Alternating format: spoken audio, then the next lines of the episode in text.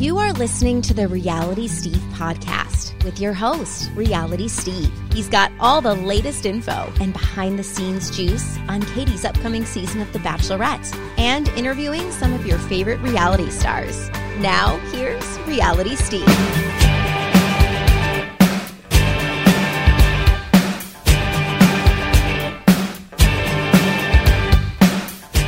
What's up, everybody? Welcome to podcast number 226. I'm your host, Reality Steve. Thank you all for tuning in. Great show for you this week. We've got the Game of Roses podcast hosts, Chad Kultgen and Lizzie Pace, coming on. We had them on at the beginning of the season. I told them we would bring them on at the end, and here they are. So we'll get to them momentarily. I do want to say we were supposed to have a Temptation Island guest this week, one of the singles. Uh, it was supposed to be Alexis, who was involved in, in the last couple episodes, probably the most polarizing single out there, based on her actions with Kendall and then her actions with Kendall and Nicole this past week's episode. Uh, we had a scheduling conflict, so it looks like we're going to try and get her for next week, along with one of the other singles, probably Blake. That's at least who I've asked for. So hopefully we can get that done for you. Um, I do uh, want to talk about uh, right now as I record this,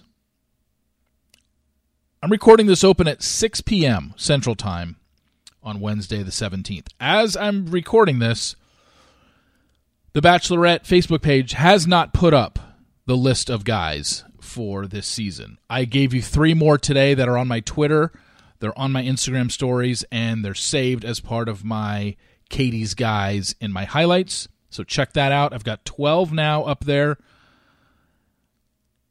so at least when they do release all the guys, I won't have to worry about searching for every single one of them. But um, twelve have already uh, uh, been laid out there for you. But it is a little bit surprising. So a they're either not releasing the guys early, like they have the last, I believe, five or six seasons now. They've done this. They give you a uh, potential cast list two to three days before filming starts, or filming starts on Saturday and they're just going to release it after I record this later on tonight, Wednesday night, or, or early in the morning on Thursday. Because sometimes in the past they've released it like three in the morning, and I wake up and I'm like, oh boy, got a lot of work to do. So that's where we're at with that. I I don't know what the answer is. I just if if they're going to keep with tradition they have for the last 5 or 6 seasons, these guys should be posted within the next 24 hours. And if we don't see that in the next 24 hours, then chances are they're just deciding not to do that, which would be a horrible decision because posting the guys early, the reason they do it is because they want the public to do their vetting for them.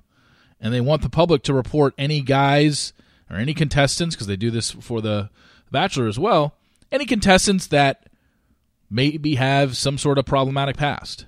Um, so I don't see why they would stop, especially for this season, coming off what we saw in Matt's season. But I don't know. I'm surprised it's not out yet. That's all I can say.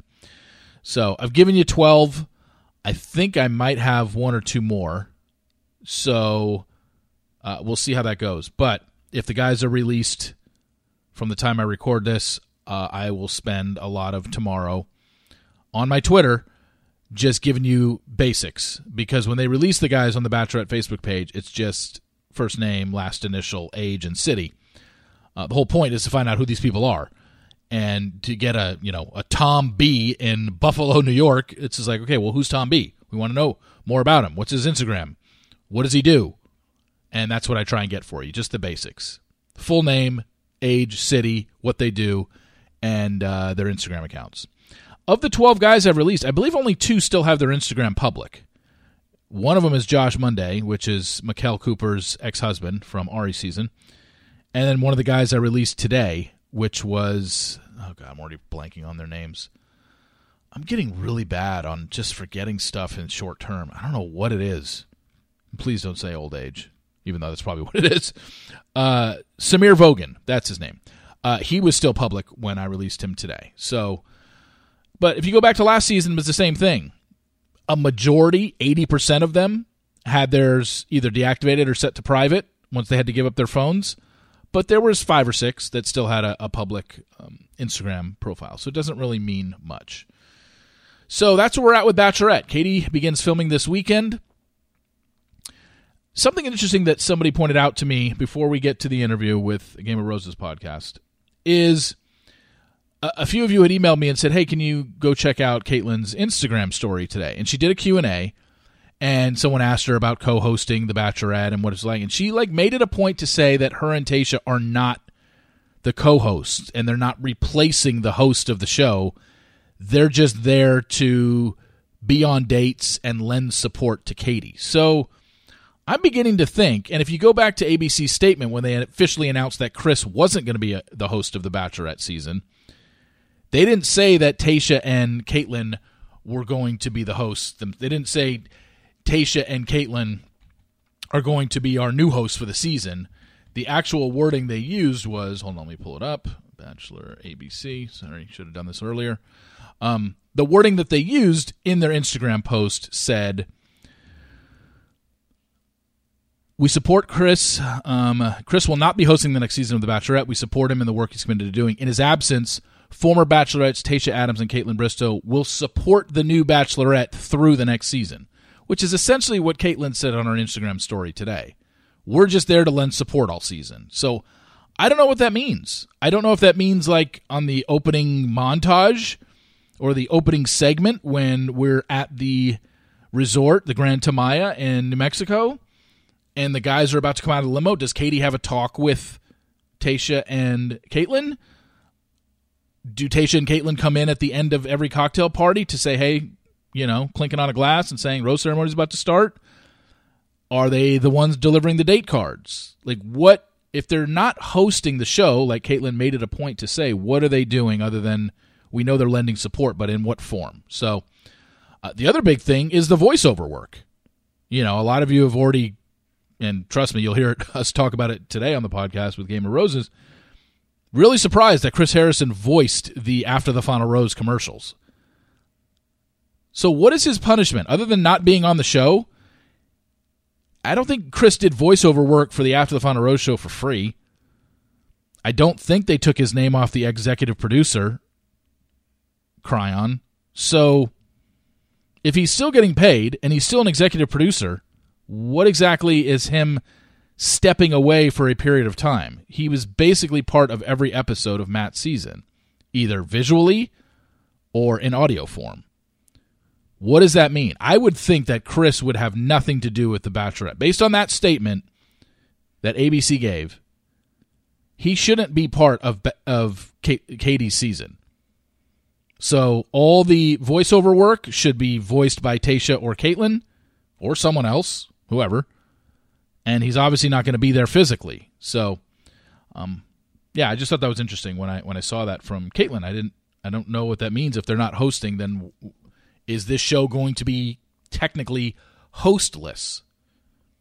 I don't know. I guess we'll find out as filming begins this weekend. So, keep it right here on the on the on my Instagram and on my Twitter during this off season because that's where your any information I get is going to be posted first before it goes to my column. And obviously the columns will be few and far between for the next uh, month or so until Katie's season starts back up again. But um, you know, I'll I'll have updates whenever I can, just like I do every off season. So, without any further ado, let's get going. This is podcast number. What are we at again? 226. And it's a good one. Game of Roses, Chad and Lizzie. Here we go. Okay, uh, let's bring them in. They are the hosts of the Game of Roses podcast, Chad Kultgen and Lizzie Pace. We had them on the week before the season ended or started, and I said we'd bring them back when it was over. Here they are now, guys. Thanks for joining me. Thanks for having us. Yeah, I feel like a completely different person since that first uh, interview. yeah, you know, Chad, I, I, Chad, I want to immediately jump into this. Before the season yeah. started, when I had posted that there was a former contestant who shows up this season, and I was telling everybody it was Heather, but you remained unspoiled. You hmm. guessed Heather Martin. Can you admit to us now that you'd heard or been told? Because my God, that guess was so far out of left field. She is no way the first name anyone would have thought of that came to mind when I said someone from the past season showing up. for me, it wasn't out of left field. It was actually deductively the only possible choice because I was like, Matt James knows Hannah Brown, obviously. There were pictures of them together. They were in the quarantine crew and all that. And I was like, could it be Hannah Brown? Would she come back? That seemed too crazy, even for The Bachelor.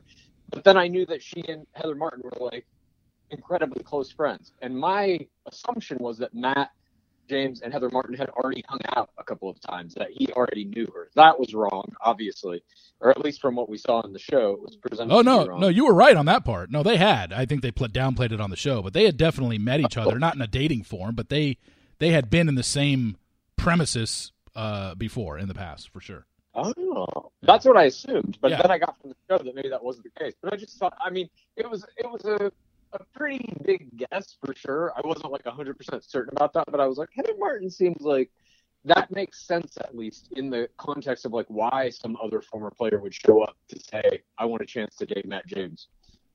Okay, we wor- we worked out a little kinks there. Chad's phone was a little bit screwy, uh, but we're we're we're good to go now, I think.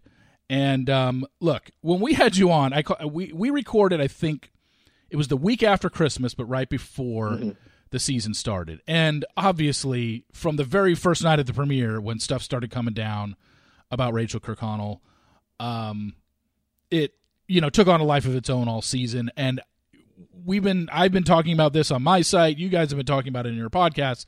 Like I don't think we need to revisit. Hey, are antebellum picks bad? You know, I don't think we need to get into that stuff. Um, we all know what the deal was. I I, I want to talk to you guys about this season first, more so in terms of the gameplay and how you guys cover, uh, sure. how you guys how you guys cover everything on this show. First, I, I do want to say one thing that's kind of been a sticking point all season with me. It's very small and minor detail. Was I think the first time we had heard Rachel's last name was when Rachel was when Rachel Lindsay started talking about her uh, you know, her at the allegations online against her. And Rachel Lindsay, I believe, was the first person this season in a public forum to say Rachel's last name out loud, and she pronounced it Kirkconnell. And I'm like, that's not how you pronounce it. Not that I mean, I just the second I saw that last name, I was like, oh, that's Kirkconnell. And then everybody mm-hmm. all season seemed to pronounce it Kirkconnell. And a uh, good thing Emmanuel got with us last night and pronounced it correctly. Her her last name is pronounced Kirkconnell, not Kirkconnell. And I don't know. So many people pronounce it Kirkconnell, maybe because they took Rachel Lindsay's lead. But I just want to throw that out there that it really it really bothered me all season that yeah I was misled by Rachel Lindsay. What the fuck? yeah, the the the emphasis being on the con in her last name, Kirk. Mm-hmm. Oh wait, no, Kirk, Kirkconnell instead of Kirkconnell yeah, that's where it's Rachel Kirkconnell. Okay, now we've got that settled. Um, all right, let's uh, let's move forward here with this season. Uh, Lizzie, let's start with you. Mm-hmm. I are, are you first off your your overall view of the season in terms of how it was filmed compared to Clare and Tayshia's season uh, the bubble. I, am assuming mm-hmm. you think Nemacolin was a much better place than than La Quinta, but um, how the filming itself did, the dates itself, and the overall aesthetic of the season. I feel like they completely learned from their experience at La Quinta. The whole season versus the La Quinta season was that was basically that meme what you order online versus what you get in the mail. Yeah but what you order online is Nemacolin. It was so much better than La Quinta. It was unbelievable. Yeah. I mean, even just starting with the limo exits, you have this whole grandiose, you know, castle essentially vibe as opposed to pulling up uh, in the back door at La Quinta. I mean, I, I couldn't get, I mean, my depth perception wasn't great, but are we talking Chad, what do you think? About 100 yards from where they met Matt to where they actually walked through those revolving doors? Yeah, I mean, I think it might have been a little less than that, but certainly it, it, appeared like it had massive depth. It wasn't just somebody standing out in front of the lobby of a hotel. Yeah. It, it reminded me a lot, actually, of uh, seasons eight and nine, which were shot in Paris and Italy in respectively kind of giant castles. And it just it had a much more bachelor feel than the La Quinta season did for sure. Oh yeah, no, it, it definitely did. I thought I thought you, you couldn't go wrong. Now I'm really curious. I've seen the pictures online of the Hyatt Tamaya in New Mexico. I think it's going to be in between a La Quinta and a Nemacolin. I I don't think it's as small looking as La Quinta, even though La Quinta's huge, but it's definitely not. It doesn't look as I don't know, uh, spacious as as Nemacolin was. Um, I don't know if you looked into Tamaya, Grand Tamaya in in New Mexico. What do you think? Yeah, I've looked at their website quite a bit, and it seems like they have some interesting outdoor activities and stuff. So they might be able to weave some group dates around, you know, fishing or whatever else they've got there. But I agree with you; it is somewhere right in the middle. It seems like at least the layout of the rooms and stuff is a little more La Quinta esque. They don't have the giant like kind of compound castle where all different rooms are. So um, I don't know. I, I, think though it's like in the production of it, they seem to have learned a lot more. Like I will never forget that date that Claire had in the La Quinta season, where they made like a high school production of a castle. They put her in it, and the guys had to come and read the love language to her. I mean, it was terrible. All the La Quinta dates were terrible from a production standpoint, and I felt like this season really upped the ante. What's that? Didn't love them scootering around the pool. No, that was terrible. And I'm hopeful that like even if the environment in New Mexico isn't as great as Nemacolin, I'm hopeful that at least the producers have learned enough that they can make this what will I guess hopefully be the last bubble season. They can make it look decent at least.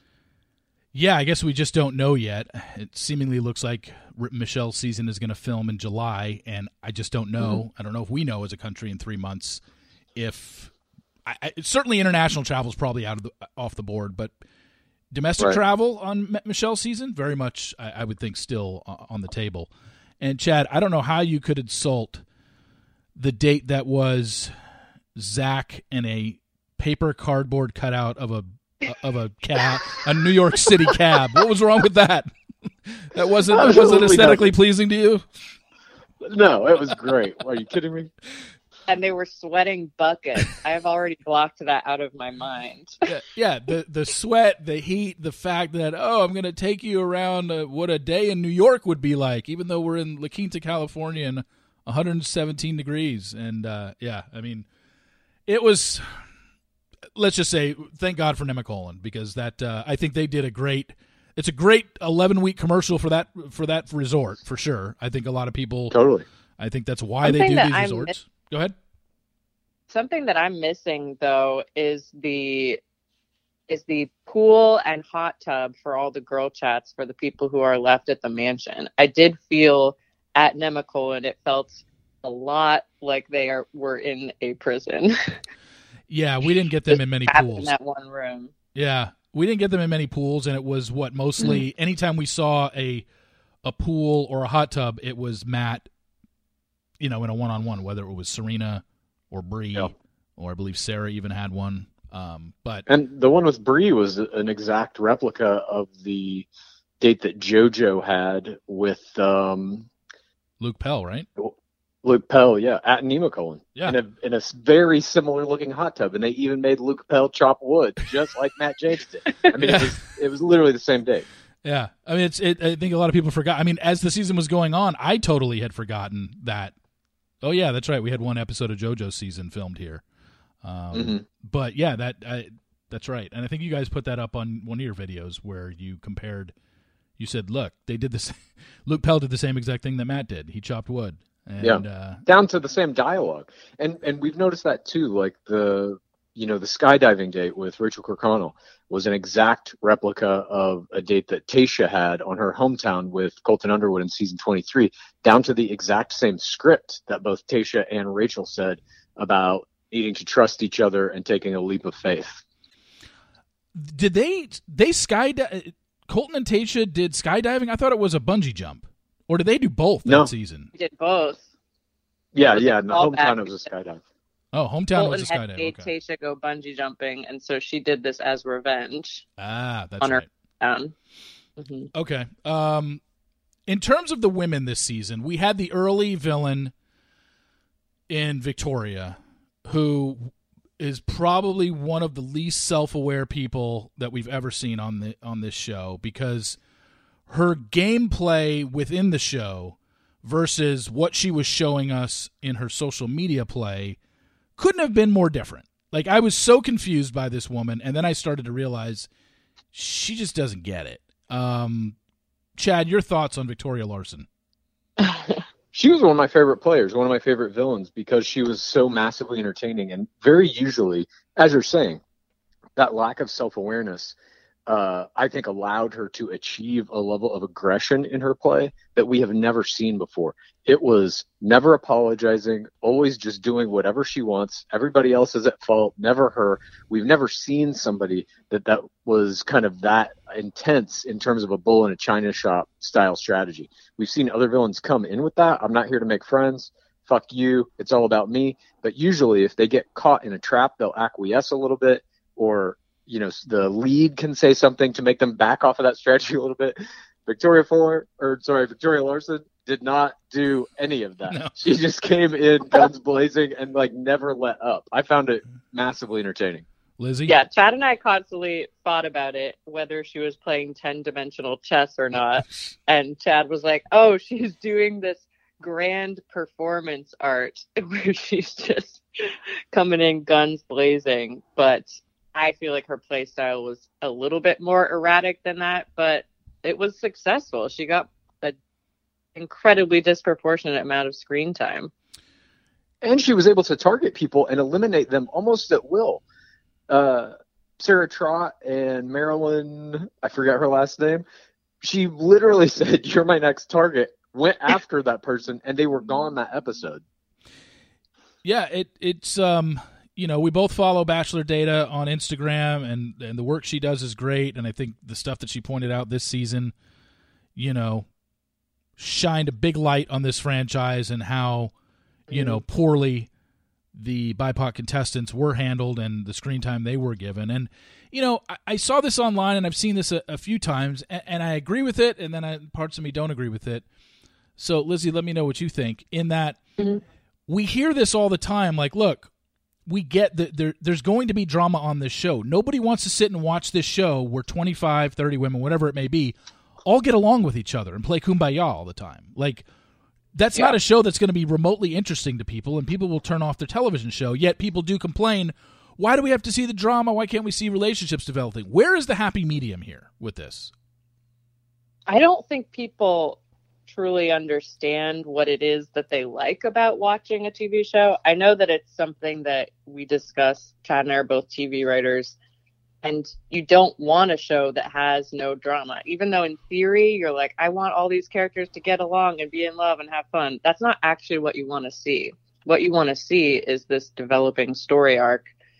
And Victoria is compelling television and when we were doing our hypervenge of the show, all of the Chris Harrison bumpers are always who's going to lose their chance at love with a doctor forever. And we saw it last night when Matt when he says, "Is Matt James going to propose or is he going to lose his ability to love forever?"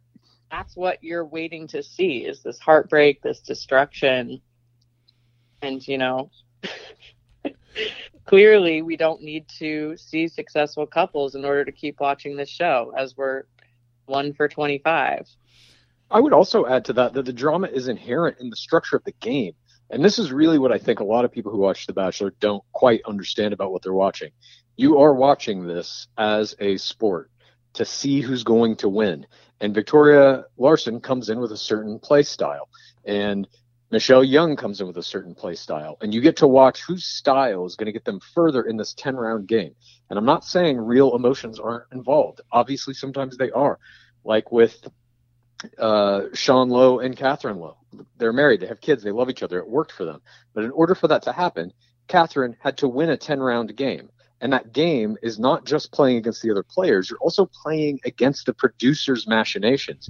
And this season, I think more than any other, and it really started, I guess, in last season in La Quinta. You could see the producers really starting to toy with shit and saying, how far can we push the lines here of destroying these people completely. And this season, when they brought in the five new players, when the producers decided to include the story of Brittany Galvin's uh, rumor that she was a sex worker, again, the producers decided to put that in the show. Yeah. That is not necessarily on the players. Yes, Anna Redmond was involved, and the players did kind of like throw gasoline on the fire, but the producers decided to to keep that in the show you watched. All of that is the producers trying to manipulate the game, and so then as a good player, you have to be able to sidestep these things, orchestrate strategies of your own to combat whatever the producers are doing, and that truly is where the drama is coming from. We're watching to see who can survive this psychological and emotional gauntlet that the producers are laying out before them.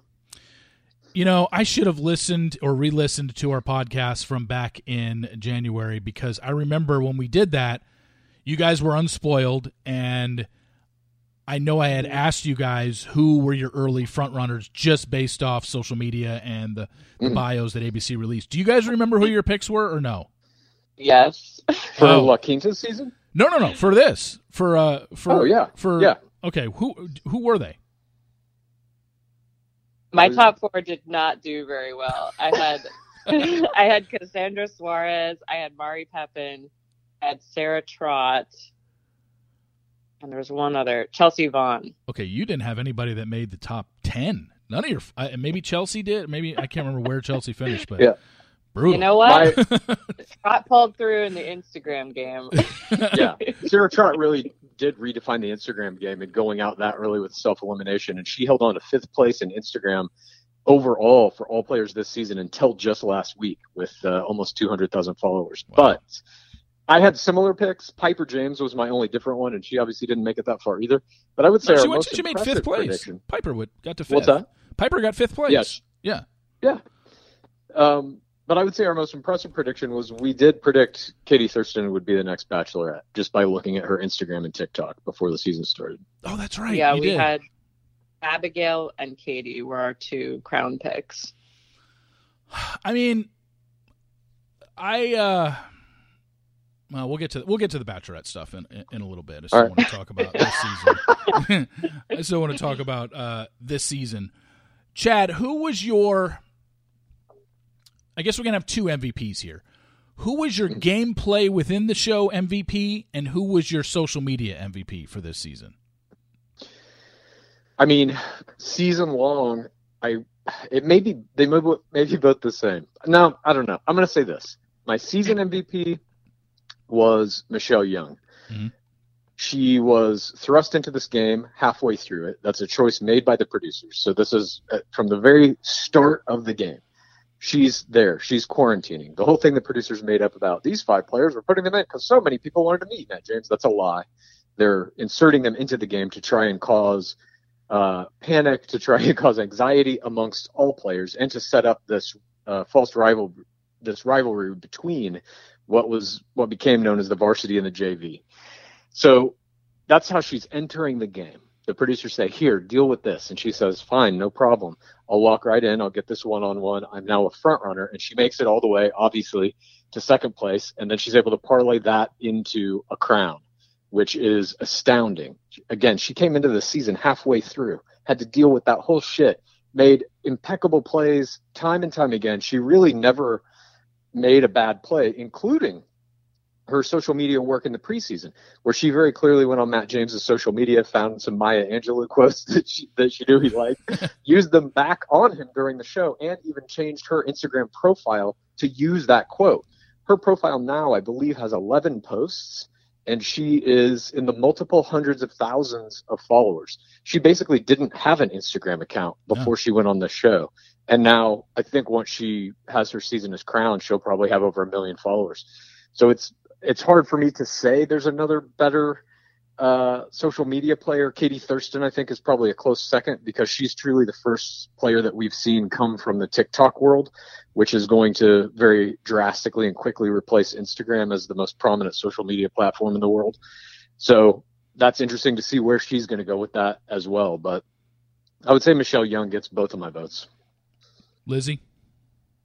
Michelle Young was also my MVP of the season. I just I've never seen somebody so prepared for this game and her play style reminded us a lot of Hannah Sluss. It was very for the right reasons, good girl type thing, but she had this added element of the professional element. She hit the teacher thing over and over, including that child army she brought out on the Zoom during her hometowns.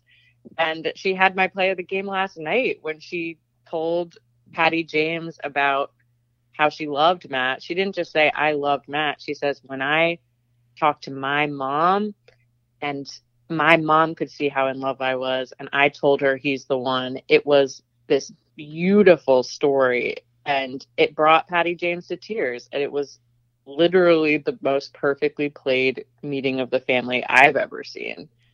Um, it was incredible. No, she uh, was she was great, and it is kind of funny to look back on it because they usually they haven't done it in a while where they've added people mid-season if, in terms of a multiple additions. You know, mm. they, they, brought five in as opposed to maybe bringing in you know Nick Viall shows up in New York for Kaitlyn's season and right. stuff like that, a one-off, but to bring in five, and it was everything that you said it was, Chad. It was strictly done to add more drama to the house and make sure other people got upset and they could cancel cocktail parties because Matt was just flustered or whatever. Um, I wonder if this is going to be a new trope going forward. I don't know.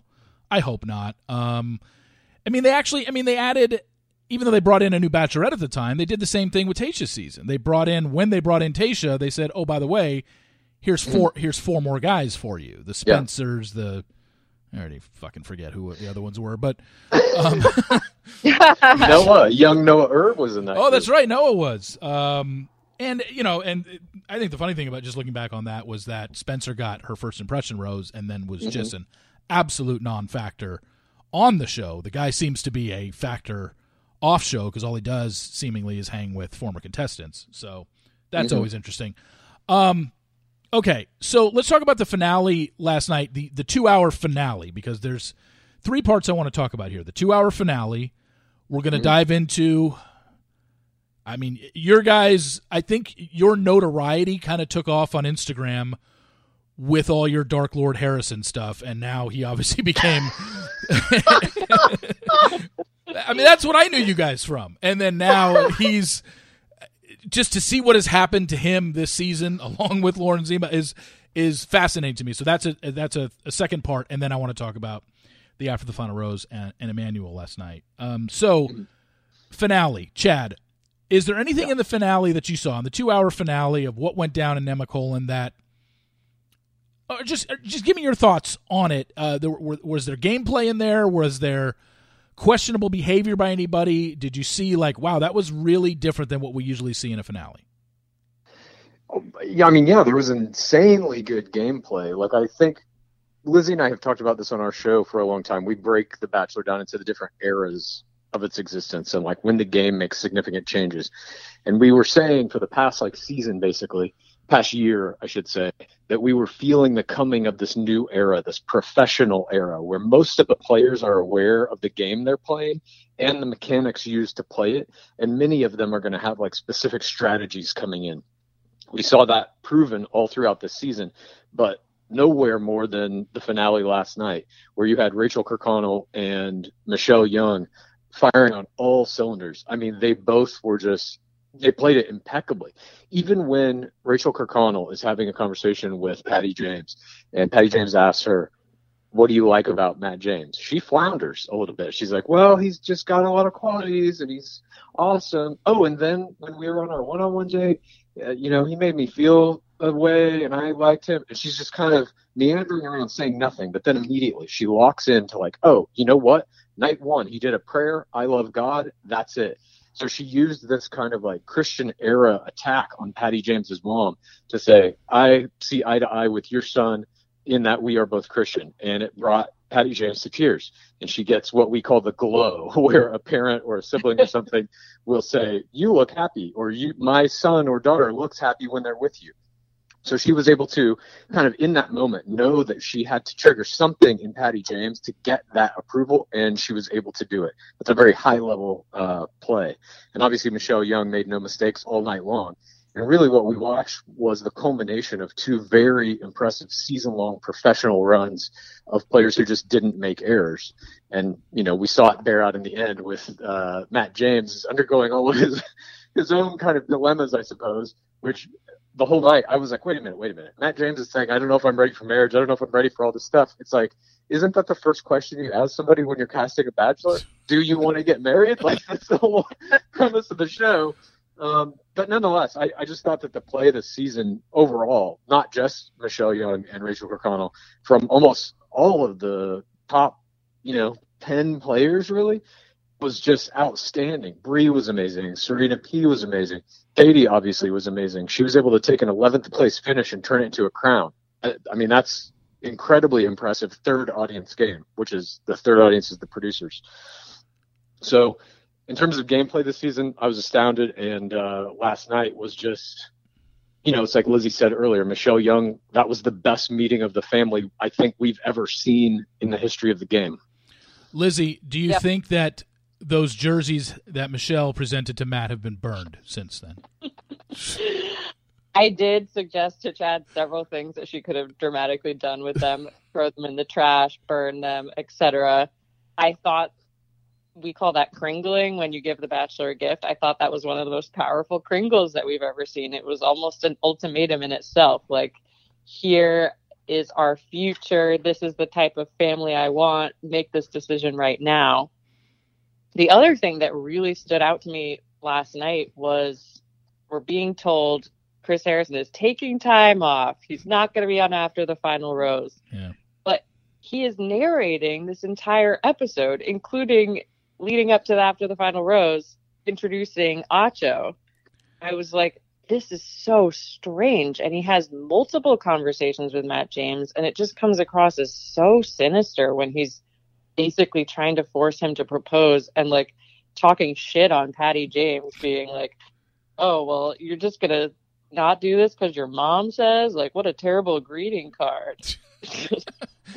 Lord Harrison, uh, it's amazing to think it it's almost like us knowing what we know now and then watching that finale. It's like it, it's almost like we watching Chris in that finale was something to where did he know that he was going to be saying this stuff later on because it was almost like he knew he was on his way out and that's why he acted the way he did on that show he shows up at, he shows up at rachel's door leaning against it with his arm up against the door, like, hey.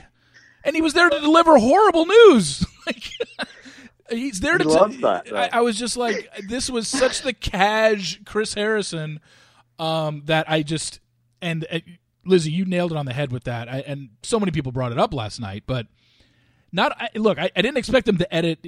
We, we clearly saw from f- three or four episodes back, once the announcement was made that he wasn't that he was going to take time off and he wasn't going to be after the final Rose host. I knew they weren't going to edit him out of the final episodes. However, I did not expect him to voice, "Hey," and Emmanuel Acho sits down with James later. I'm like, what the hell? How is he not being he? Can't Emmanuel do that himself? Uh, their own voiceovers, like yeah, yeah. I don't know. Imagine that call. Yeah, For, like some producer called Dark Lord Harrison was like, so. Dark Lord, I know this is uh, a little awkward, but we're going to need you to go ahead and record this voiceover that introduces your replacement on After the Final Rose. And then he obviously has no choice because if he ever wants to come back and host, he's got to do whatever they tell him to do at this point. And so we get this weird moment where he's introducing his own replacement like happily. And then later, on After the Final Rose, Emmanuel Acho is going to take you through what I would normally do. Yeah. Talk to you later. and he's just this voice that we're hearing on our screen, and it's like, and then Emmanuel gets out on stage and does talk about and uh, references Dark Lord Harrison and what he did, and it was it, it was great, but it was also quite surreal, to be honest with you. But I, I that that's going to yeah. lead me into talking about uh, to talking about Chris Harrison and um, the interview with Rachel Lindsay. I don't think we need to go over it. I think it's. I mean, I say it's pretty clear that he spoke. Like I wrote this today, and I think it, it's kind of a lot of what Emmanuel said last night about Rachel. That what Rachel did was racially insensitive and racially ignorant, but that doesn't necessarily mean that she is a racist. And you know, it, I, it was it was a very easy joke to make all season. Oh, Matt James picked the racist, and oh my God, it's mm-hmm. the KKK Kirkconnell family. Like I think that's a little. Well, I don't think it's a little. It's a lot out of line. It it's what she did clearly racially insensitive and racially ignorant. Um, when Chris went on Rachel's Lindsay's extra show, it clearly wasn't to express what he did because, as I've said, her first question to him was, "What do you think of the Rachel Kirkconnell allegations?" That's all Rachel Lindsay asked him.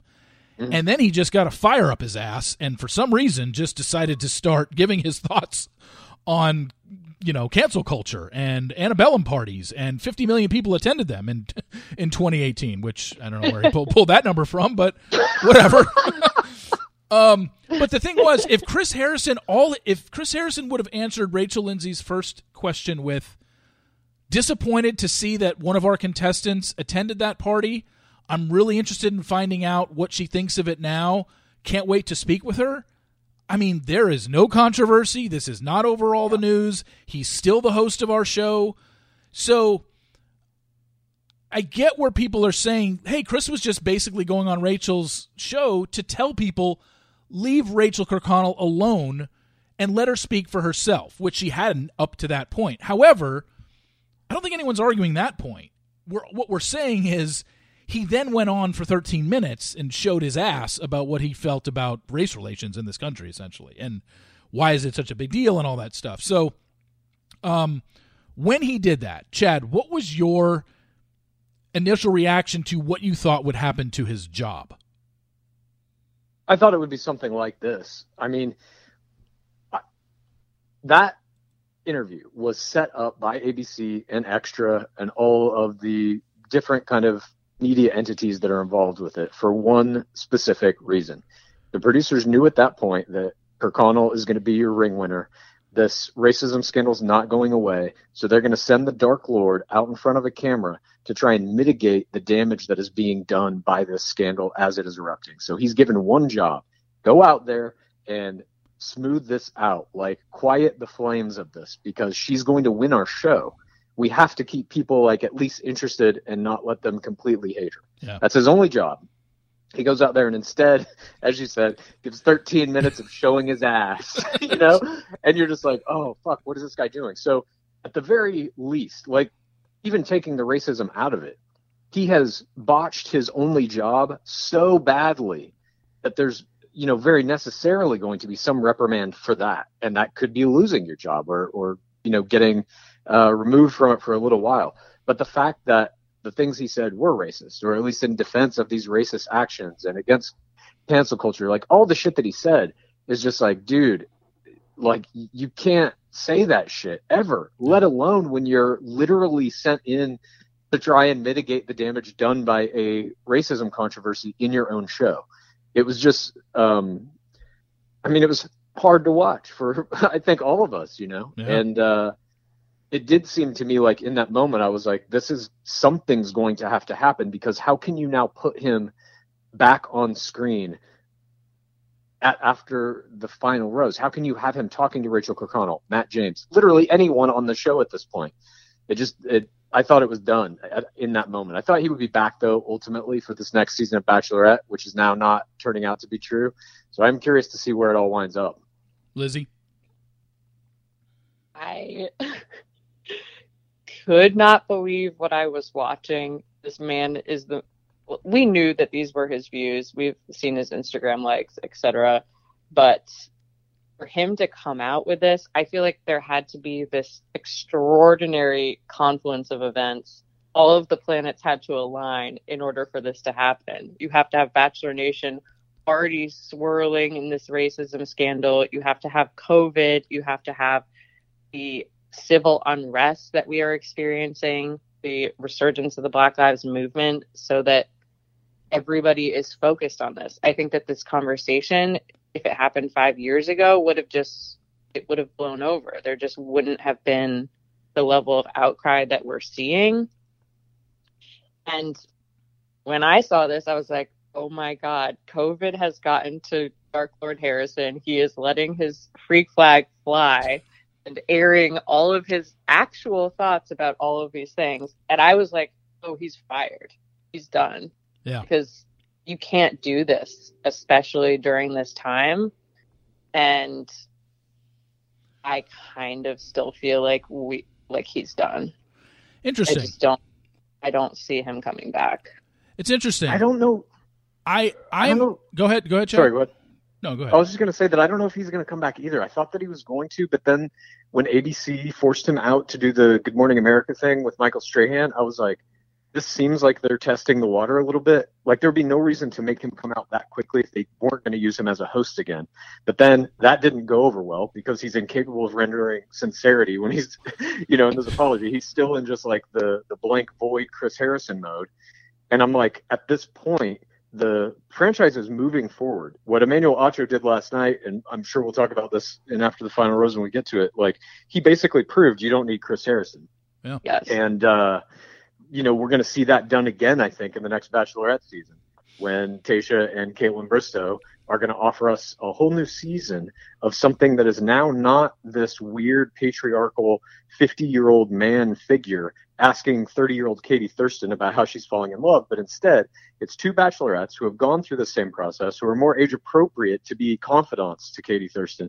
And you're going to see a much different version of that show where it's more like this fun kind of sisterhood as Katie is going through it and her two older sisters are like, telling her what's up instead of this creepy 50 year old man who looks tired and angry all the time, asking weird questions and leaning against door frames to deliver bad news.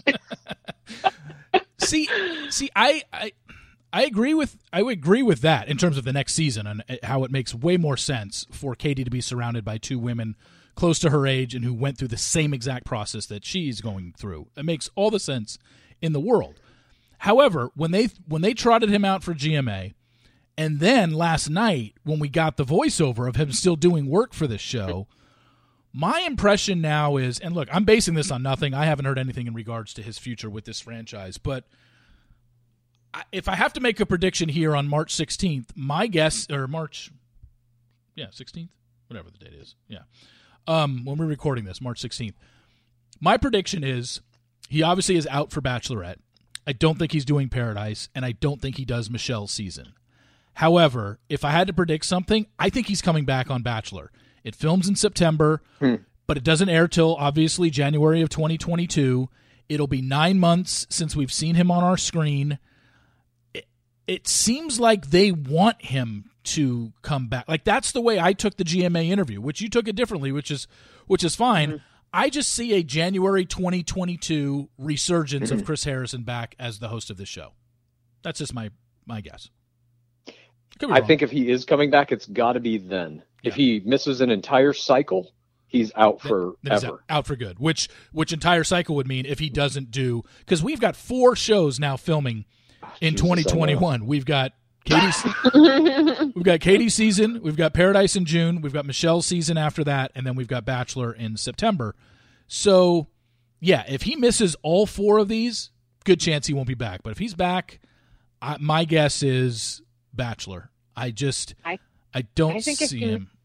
three and the ratings don't suffer and people start to like forget about hashtag save Chris Harrison, I don't know.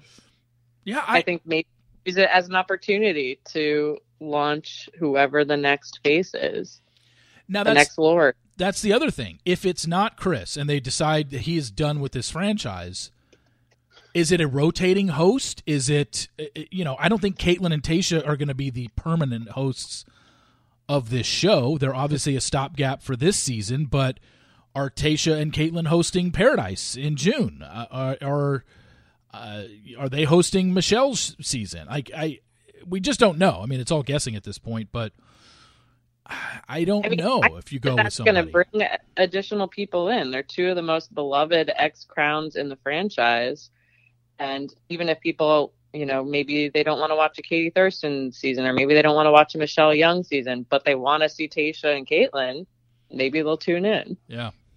I mean, I my thing from the beginning was I always thought, even though we, we had no idea if and when Chris Harrison was going to be replaced, um, there were people thinking that he might even show up for Bachelorette, and his his time away from the show was only going to be five weeks.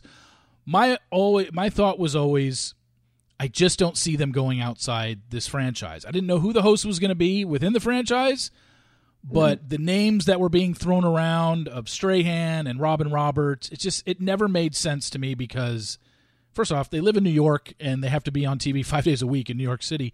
They're not going to leave that show for 2 months to go hang around in New Mexico to get 2 minutes of airtime an episode. It's just career move. It's why? Why would they do that? Um, mm-hmm. Even if ABC threw a ton of money at them, they, they couldn't have topped what GMA was throwing at them. The Emmanuel Acho thing was interesting, but again, this is a guy that's got a daily show on FS1. Uh, he's not going to leave a daily show where he's on a debate forum show talking sports to go sit in New Mexico for two months and get two minutes of airtime, unless he had negotiated, okay, I'll do this, but you need to change the role of the host on this show. Mm-hmm. I want to have a sit down with the lead and or any troublesome contestants every episode. Like he would have had to do that, and I just don't think the show's going in that direction. It's just like, okay, let's bring in two girls that people love from this franchise. Easy stopgap. Mm-hmm. I mean, that's that's the way I saw it. I just and going forward, I don't think they're going to bring in a TV vet because I think any TV vet worth their weight in anything already has a gig that they're not going to leave to do this show. You know? Yeah, no, it's true. I, I mean, Lizzie and I have talked about there being a new structure set up where it's just like the prior lead hosts that season. Prior Bachelorette host Bachelorette. Prior Bachelor host Bachelor. Hmm. Yeah, extended Council of Crowns, which you usually see early in the season. Someone will come back. Usually Sean Lowe. ben Higgins did it in Nemacolin this year. Yeah. What? How about that? We didn't even talk about that, but how about the fact that three different dates were completely cut out of this season. I found that really interesting because they focused on so much, you know, drama with uh, mm-hmm. Within the house. Um, you know, we see a uh, a Fear Factor type date, we see a pancake eating date, and what was the other one they didn't show? We saw it on the uh, Women Tell All. What was the other daytime portion of a date that we didn't? Whatever Tayshia and uh, JoJo officiated. Um, yeah, I don't remember what it was. There was the hands in the bug boxes. There was yeah. the pancakes and beer. Uh, oh, the um, eggs before the fight before the uh, fight group date. Yeah. Oh god. Yeah. Swallowing raw eggs. Yeah. All the torture dates. Yeah. But it, but it but at least showed a different side. It, it showed like it just seemed like everything about the season was so, you know, girls in each other's faces. And I'm sure you've seen or listened to some of the podcasts that a lot of these women have done since their elimination. And all of them have basically said the same thing like, wow, watching it back, it wasn't that bad. We didn't all hate each other. Like, we had a good time together, but they're choosing just to show us fighting. Every single one of these yes. girls has said that. The producers don't like the players. Like, this has been the way that it is since season one. And I know that they have these, in quotes, friendships with them, but that is all a sham so that they can get them to do what they want.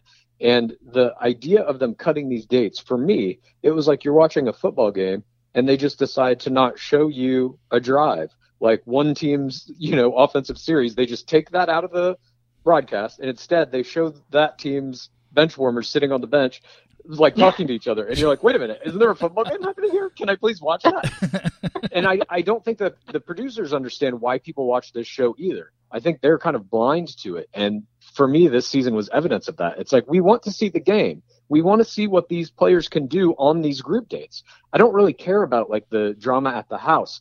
I do, I guess, a little bit if it's like very important, but I always want to see the actual game as it's happening.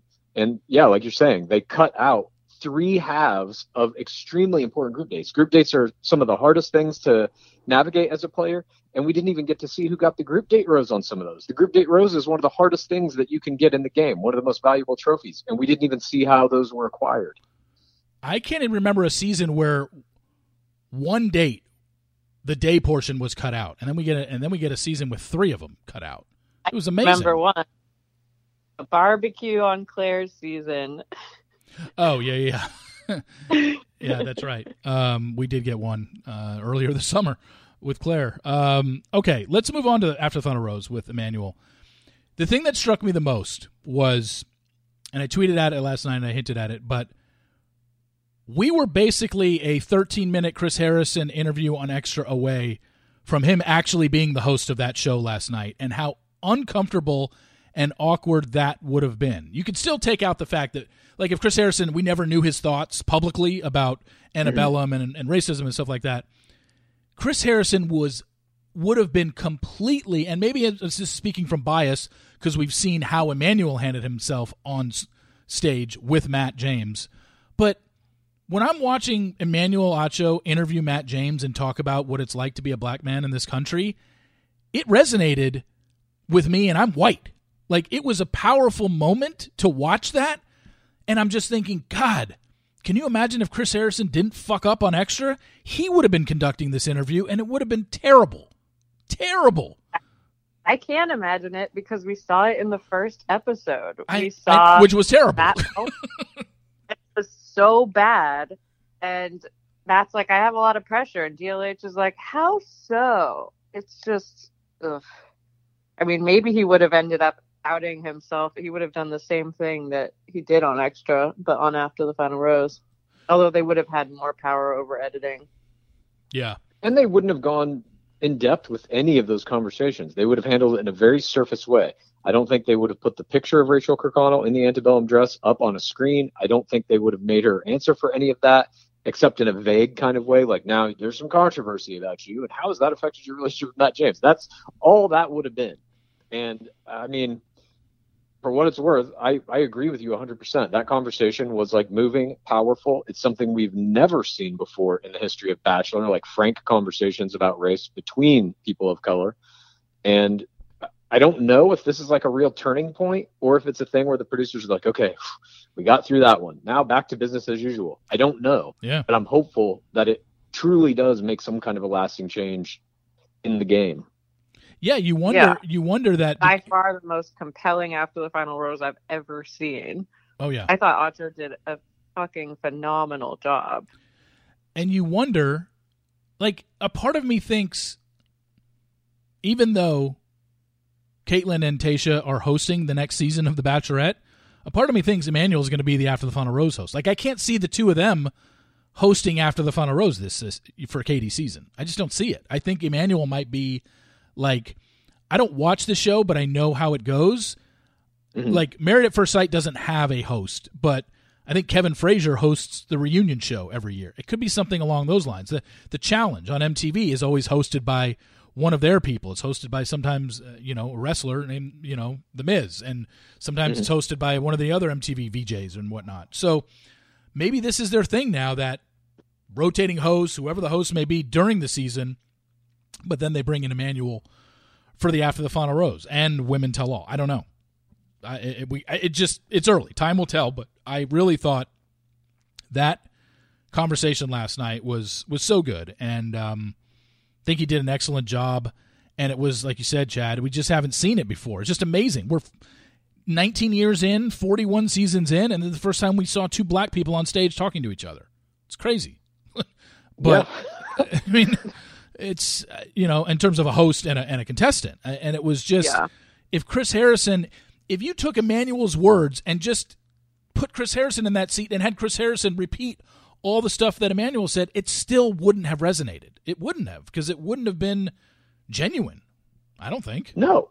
Chris Harrison also has been doing this job since 2002, twice a year since 2003, or more times a year if you want to throw in Paradise and Was a Dear Heart and Winter Games and like every other thing that he's hosted.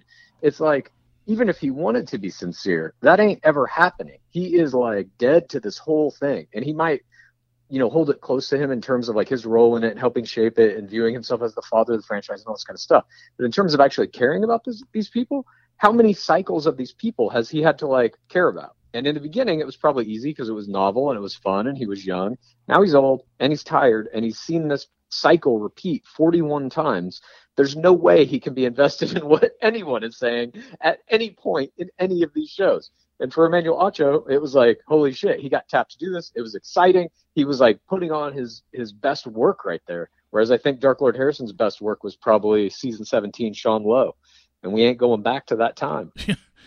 yeah, I, I think, and Emmanuel, just the way um, he speaks with such passion. And if you read his book, I got his book over the weekend, and I'm about a third of the way through it.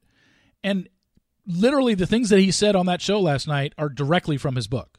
Like the thing about mm-hmm. um, history and uh, about how he didn't think Rachel was a racist, or there's a difference between being racist and being racially insensitive, uh, insensitive and racially ignorant. Those are all straight out of his book, and guy is uh, is very well versed. Uh, really thought he did a great job, and all I kept thinking of was, "Oh my God, I can't believe that." if Chris doesn't misspeak, he's hosting this thing, and it would have been so awkward. yeah, I mean, what it would... was fucking awkward in the episode. Like, forget after the final rose. All the conversations he had with Matt James in the final episode were terribly awkward. That weird one where they're sitting on the curb and we get a shot of as Matt James gets up and walks away. There's just this single shot of Chris Harrison sitting on the curb by himself, kind of watching Matt James walk away. Very ominous and creepy. The shot where Chris Harrison is walking up to Matt James in the woods at the final altar, also very creepy, ominous, threatening. It's it's just like I don't know if it's his age or his indifference toward everything that now happens, or at least that's what I'm what's being conveyed to me as I'm watching him. But I just like I don't think he has it anymore. That spark in his eye for this job is gone, and I think after this uh, entire season and the scandal and everything, it's like I don't know how you ever get it back. But yet, that's he, part. I don't see him returning because I'm like he's also just tired and probably doesn't want to deal with this anymore. But yet he goes on GMA and tells Michael Strahan, I still want to do this. This is my show. This is my job. Like so that's where I was confused because I agree with you in that it just seems like Chris is kind of over it, and it didn't matter to him whether he got his job back or not. But his he seemed like, at least on GMA, that he was still fighting for yeah. this thing and wants it. So it is terribly confusing because I I I I don't know. But if it's not him, who is it? Is it a rotating host? Are Kaitlyn and Tayshia just stopgaps for one season, and we're going to get somebody permanent starting at Paradise? I just, I just don't, I don't know. Um, I really don't. Yeah, I, the only motivation is he wants to go out on a good note. You know, he wants to yeah. go out on a beautiful Chris Harrison montage, not uh, riddled in scandal. Not doing voiceover for his own replacement. yeah. talk about it. Talk about a meta moment. I mean, it was like, what the?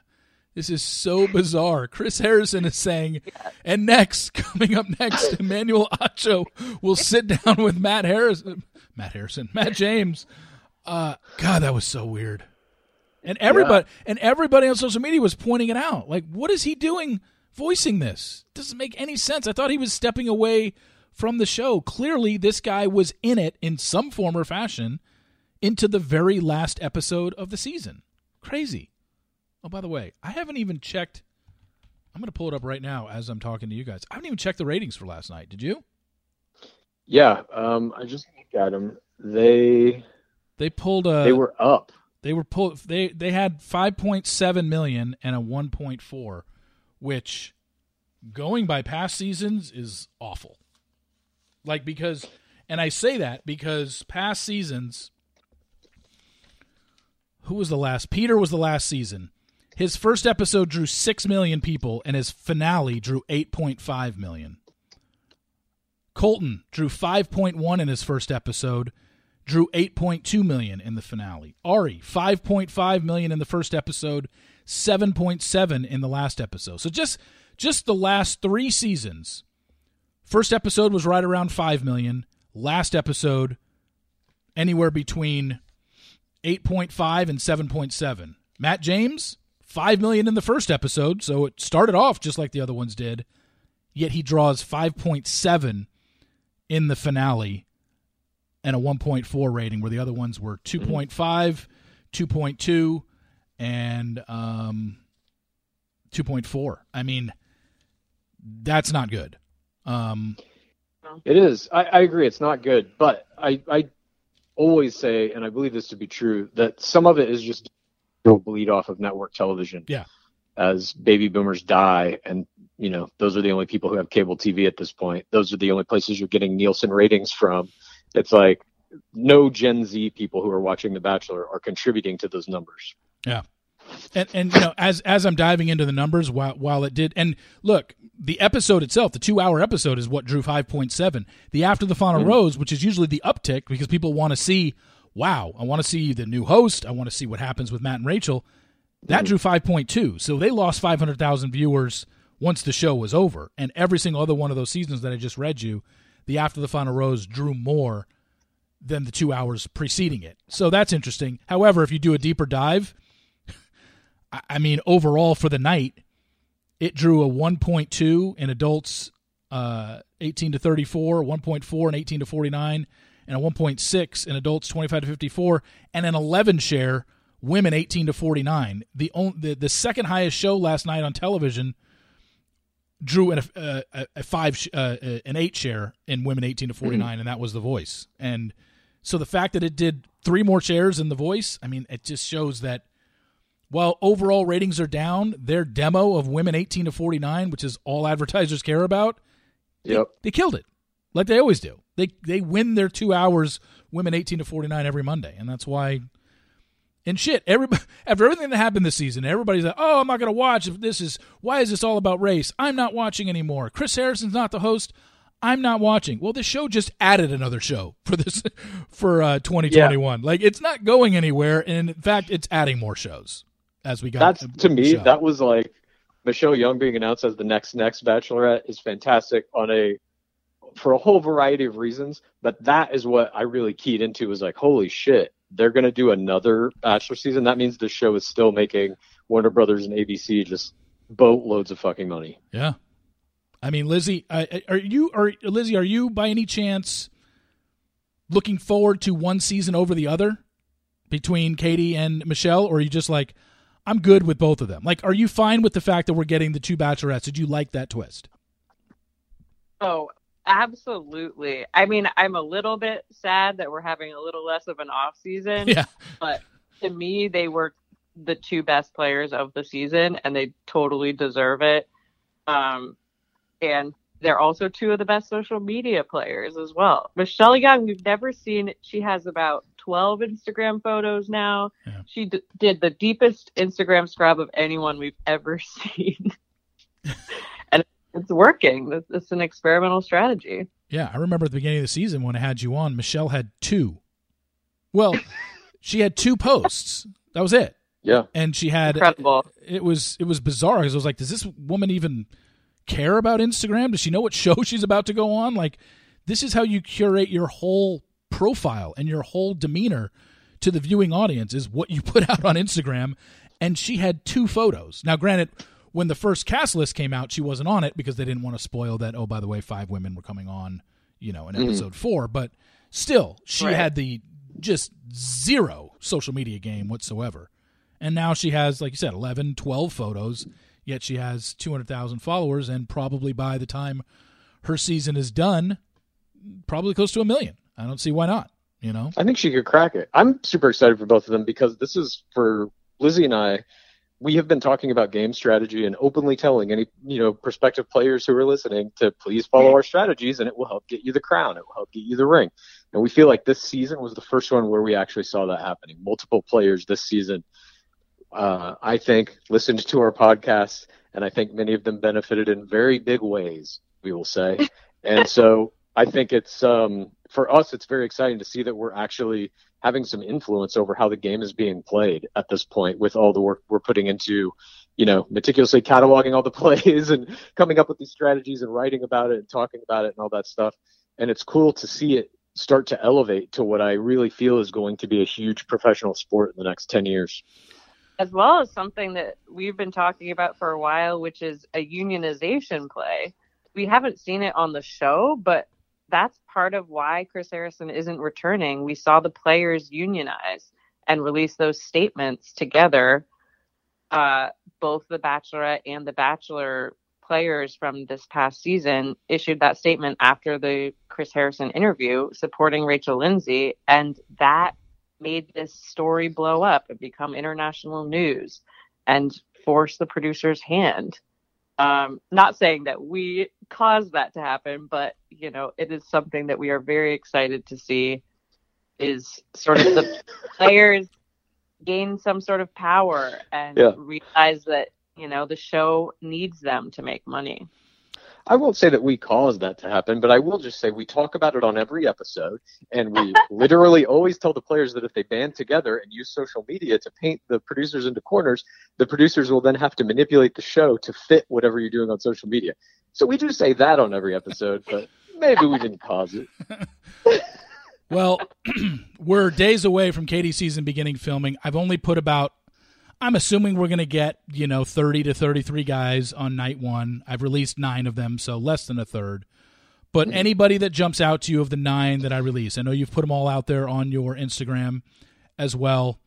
And anybody that jumps out to you in terms of I don't know, a job, their look, their social media game already, we can, but I mean, all their social medias are private. The ones that I've looked at, anyway. Yeah, I think outside of, um, uh, yeah, I have it written down of who's public and who's private as of when I posted them. I once I posted them, I know a couple mm-hmm. were public, but they might have gone private since. I have been told. Yeah. I've been told the guys have to give up their phones tomorrow. So interesting. When I, which means that I think it's starting filming Friday or Saturday. Um, Mikey Planeta and Josh Monday were public as of yesterday, but I don't know if they've changed. So And Josh Monday is the ex-husband of Maquel Cooper. Right. Yeah. That's kind of interesting to me. Have we ever seen that before? No, not that I know of.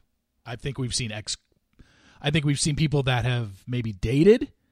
Right. But not an ex That'd be like yeah, I mean and, and trust me, I, I even got and, and no joke here That's funny that you brought it up, but I actually got an email from Josh Burrell saying, "Wow, Katie's cute. Maybe I should go on her season." Like he sent that. Holy shit! Oh my god! And I, it's like once you're in that world, even peripherally, you're yeah. in that world forever.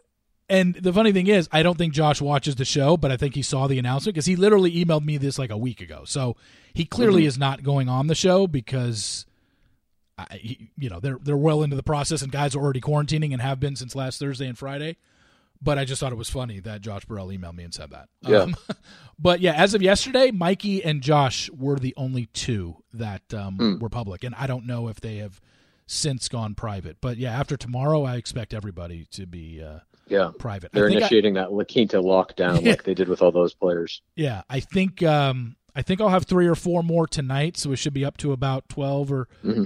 Or thirteen, so that's good. It just helps me when they release the cast. I'm assuming tomorrow. Um, it'll just mean less I need to find, but uh, mm-hmm. it's still going to be. I mean, even if I get up to 13 tonight and they release 30 to 33, that's still 20 guys I'm going to have to, you know, know, search for all day tomorrow. Some are easy to find right away because those are all named like Matt and yeah, Josh. yeah, Matt Matt R in uh, you know San Diego, California. It's like okay, it's, yeah. it's either either somebody that knows him has got to email me, or I'm just never going to find him on a basic search because they only give you first name and last initial. So, you know, we'll have to see yeah. what happens. Frustrating but... when they're when all of their Instagrams are private. It's a lot harder to make our 100% accurate predictions. Yeah. It yeah. is it is uh it is interesting that there are so many ties to ex players and I wonder if that's something we're just going to see more and more, you know, Hannah G training Hannah Sluss or Hannah yeah, Hannah G training Hannah Ann Sluss. Correct. Um, I know Brendan. He's friends with uh, Blake Moynes, Blake right? Yeah, Blake Moynes. Yeah, he... I like the look of Caravello. He's my favorite so far, just because of his, his Instagram handle is Captain Volcano, so he gets my vote immediately. And the thing was, and the the pictures that I have of Jeff Caravello are like I think they're all from the college, and he's 31. So these are mm-hmm. I don't have anything new of him outside of his default picture mm-hmm on um, Instagram because the picture I did post is him in his Wagner, you know, hoodie or pullover when he played yeah. track and field at Wagner, but he hasn't been at Wagner since you know eight or nine years ago. So um, right. that's Maybe an old picture. what I'm drawn to. He's so youthful looking for 31. You're like this guy looks like he's 18 years old. Yeah. Well, then again, then again, then again, it's also hilarious that I mean, Katie's 30, and if you told me before the season if you just showed me that girl's Instagram account and didn't give me a chance to look at her background, I would have said, "What is she? 20?" I mean, she looks like she's 18 or 20 years old, just very young looking mm-hmm. in her face. She doesn't strike me as 30 years old at all. I mean, not at all. Yeah. Um, God, I'm so fascinated as what that season is going to be like. Because Katie, like, that's her whole thing. Her brand is that she's, you sex, know, sex positive. sticks to herself and she stays with her convictions. I think we're going to see a lot of, you know, grandstanding, you know, Hannah Mhm. Brown being like, this is my show. Like, you don't treat me like that kind of thing. Or that's why I didn't date men like that. Clare Crawley, you always see moments. I think she's going to be doing that kind of stuff to the producers. I think Katie Thurston is going to drastically and fundamentally change the nature of the game when the producers come to her and say, "Hey, today we're going to do a forced violence date where all the guys have to box each other in the head or do some kind of, you know, physical martial combat." I think she's going to be like, "No, I'm not doing that. Instead, we're going to have these drinks or a forced nudity date or something like that." I think she is going to take charge of this season in a way we have not seen a lead do yet. What do you think is the most sexual innuendo out of the limo entrance we're going to get this season? Because it's coming. Oh yes. I have already been wondering whether we call a type of limo exit a tot, a trick or treat, if they're wearing a costume. And I was like, are we going to see someone dressed as a dildo? a dildo. they have to black box his entire body. Yeah. Yeah. Yeah, he just yeah, he just Or- he just comes out of the limo naked. Maybe a flashlight is like one step too far for ABC, but I'm I know we're going to get some overtly sexual, probably a lot of overtly sexual limo exits. I mean, it's it's really interesting to look at because you know Katie came out with the dildo, and it's like, and that's perfectly acceptable in society to talk about you know female masturbation. Like it happens. She brought out a dildo, which is basically referencing like, hey, and she even said it in her speech to Matt, like. I brought my friend with me because I know I'm going to be alone, or li- like basically she's insinuating like I'm going to masturbate while I'm here at Nemacolin. Here's what here's my toy that I'm using. But if a guy did that out of the limo, like what does he bring? Like, oh hey, hey Katie, um, my name is uh, you know Mike. Uh, I'm Mikey Planeta, and um, you know here's a bottle of lube I brought because I know I'm going to be jerking off a lot. like what?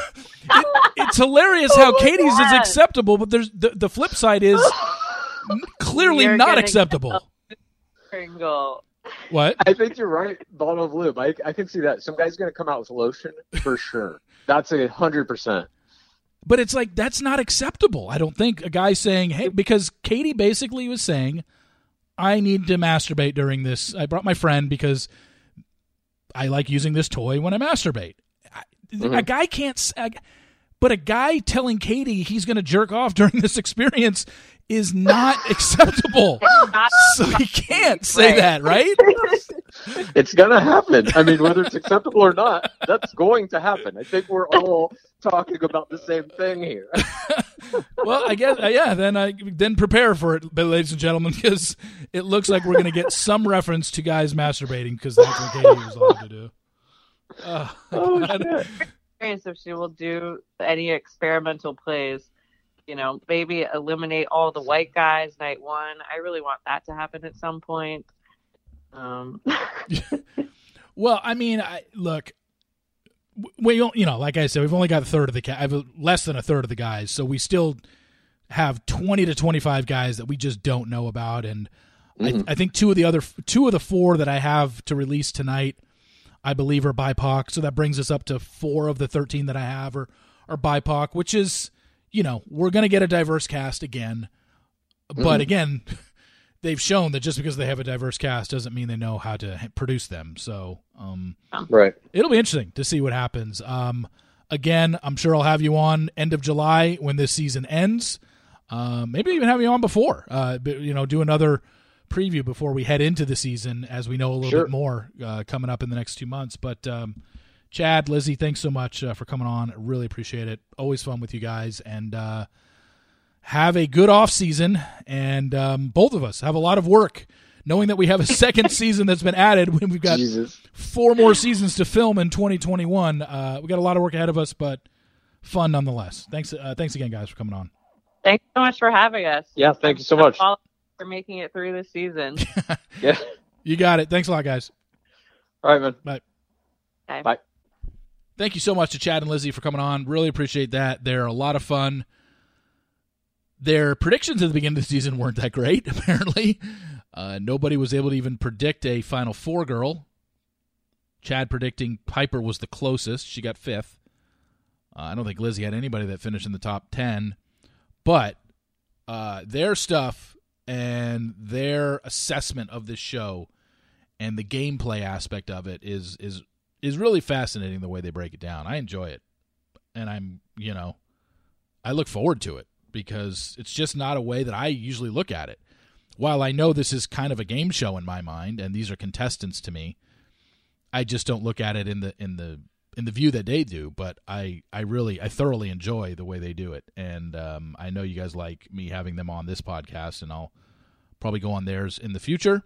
But it's always great to have them on. So again, thank you to Chad and Lizzie for that, and thank you for listening. Please rate, subscribe, and review in Apple Podcasts. Much appreciated. And we will be back next week with a Temptation Island guest or two one of the singles or two of the singles. Temptation Island airs every Tuesday night on USA Network, 10 9 Central. So check that out. And, you know, the off season is here. So there'll be less writing, but if you want to follow along, you want to keep up to date on what's going on on Katie's season, any information I get will go immediately first to Twitter and Instagram before it goes to my column. So definitely follow along there. Both accounts are at Reality Steve. So thank you to Chad and Lizzie. I really appreciate it. Thank you all for listening, and we will talk to you next week. See you.